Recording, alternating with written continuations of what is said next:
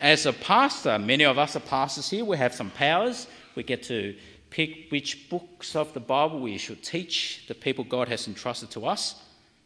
But now, Chris, as MDO, a man, the powers he has now, how will he show that power?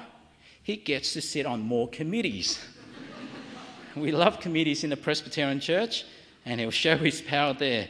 Let's overwhelm him with committees. No, no, let's not.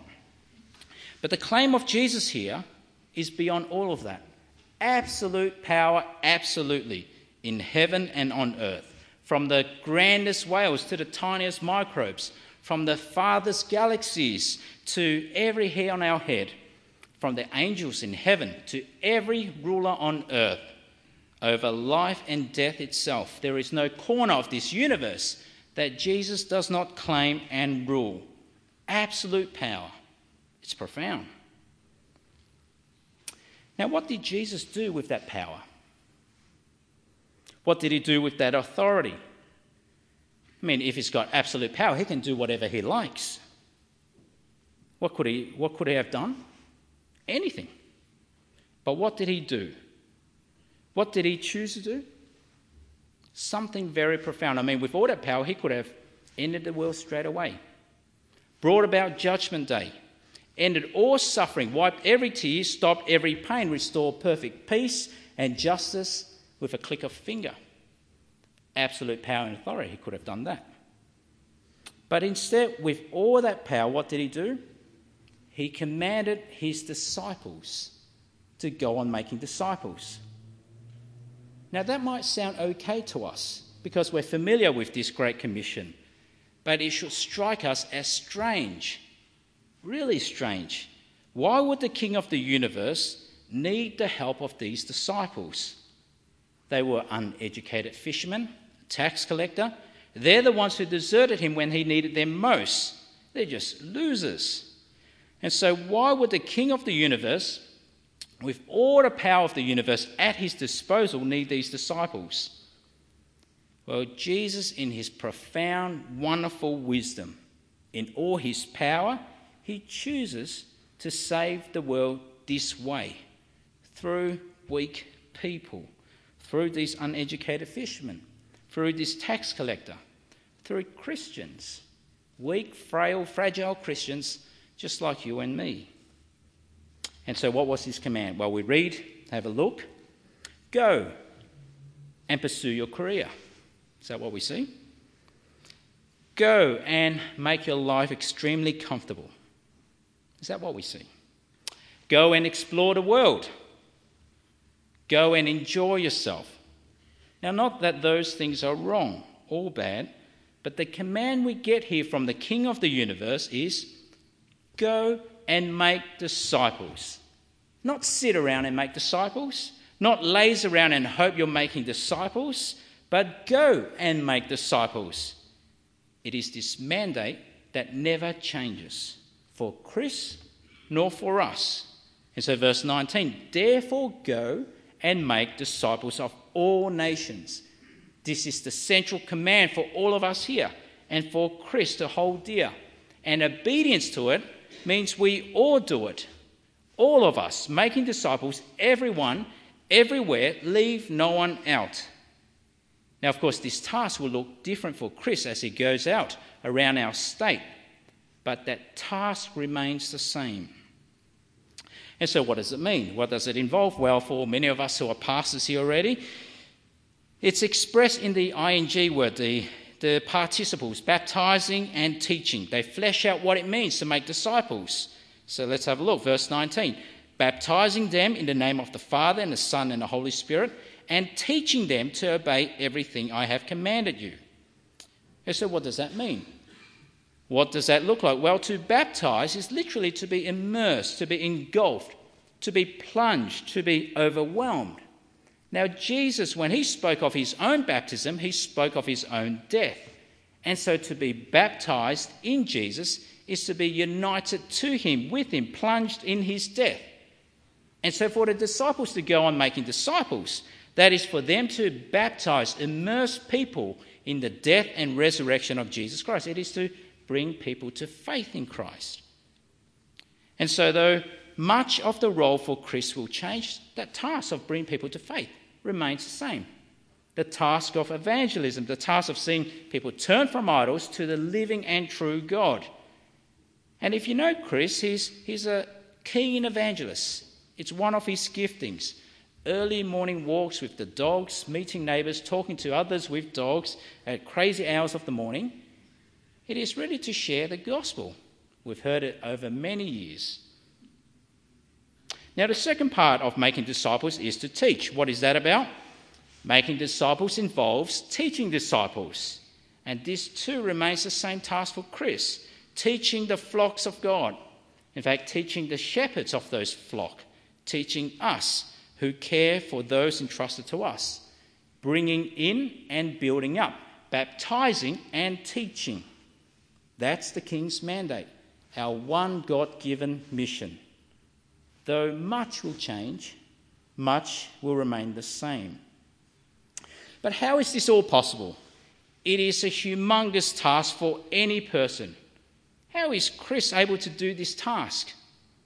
How competent, how skilled, how eloquent must you be to, to tackle this task? How is it possible for any disciple to make disciple, to bring someone who's dead in sin to resurrection life? How is that possible? Well, Jesus tells us how. Jesus ends with his promise the king remains present with his people.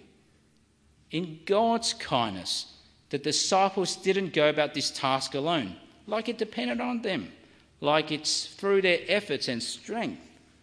How were they able to achieve this and do this? Not possible on their own, but with the promise of Jesus, it was. Look at verse 20 and surely I am with you always to the very end of the age. And you see how marvelous that promise is. How Jesus ended with his disciples. That was promised when Jesus was born. Our typical Christmas passage, Matthew chapter 1. The virgin will be with child, and they will call him Emmanuel, which means God with us. That's how Matthew began. How now does Matthew end?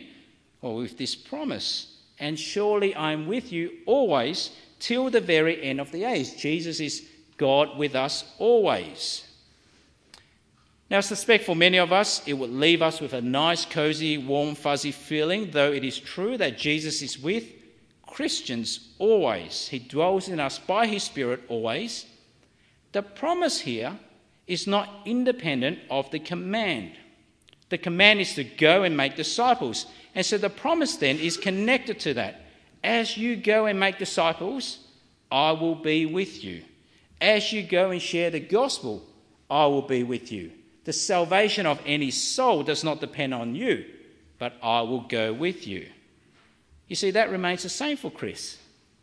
It remains the same for us, which means there is to be wonderful confidence and assurance as we go and make disciples because Jesus is with us.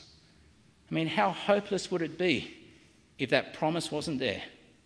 If Jesus didn't say those last words, if it depended on us. But because it depends on Him, how hopeful should we be? How excited would we be? And how expectant must we be? As we go making disciples, Christ is with us and so disciples will be made. And so here we see the king has made his authority known. That remains the same, always the same. The king has given his mandate, and that remains the same. And the king has now given his promise. That too remains the same. He'll be with us always till the very end of the age. And so, in fact, it's not just for Chris, is it? but it's for each and every one of us. Much will change, but much will remain the same. In life, much will change. Life is always changing. Our roles and our responsibilities always changing. Stresses and worries always changing. Our age is always changing, always getting older, hopefully wiser as well, but it is always changing. But in life, much remains the same. In fact, this must remain the same.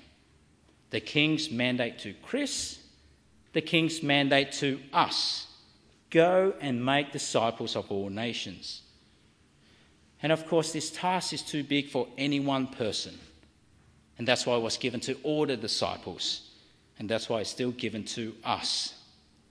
And so in our denomination, Chris does have this very important role to remind us of this our one God given mission, the King's mandate to us as Chris goes and serves the wider church to equip us, to train us, to remind us we're in fact in this together. Go and make disciples. And so just imagine what God could do through us for this state. I mean, just imagine that for a moment. If we see this unchanging mandate and see it work out in our life, just imagine as Chris goes about his task of equipping more evangelists, as more of us engage in disciples making disciples, just imagine what God would do. Because what came of those first disciples? Uneducated fishermen who went around making disciples, who went on making disciples. But through those 12, the world is never the same again. Now imagine what God could do with us. Chris, in his very important role, and us in our roles, different they may be. But just imagine what God could do as we all go in this great mandate from our King, making disciples of all nations, like tentacles into our schools, into the universities, into our workplace, amongst our family and friends. That's a force to be reckoned with. Much will change, but much will remain the same. Chris, in his new role, will do the very same thing those first disciples did. As Chris has this wonderful privilege now to do it more widely amongst the wider church in our state. And so, of course, Chris and Rose need our prayers and support. And Chris and Rose, you go out from this church with our prayers and support and with our love. But in the end, let's remember how Jesus ended. You see, Chris and Rose, go out not just with our prayers, but with the promise of Jesus. Christ goes with you. For Jesus said, And surely I'm with you always, till the very end of the age. Amen. Let's pray.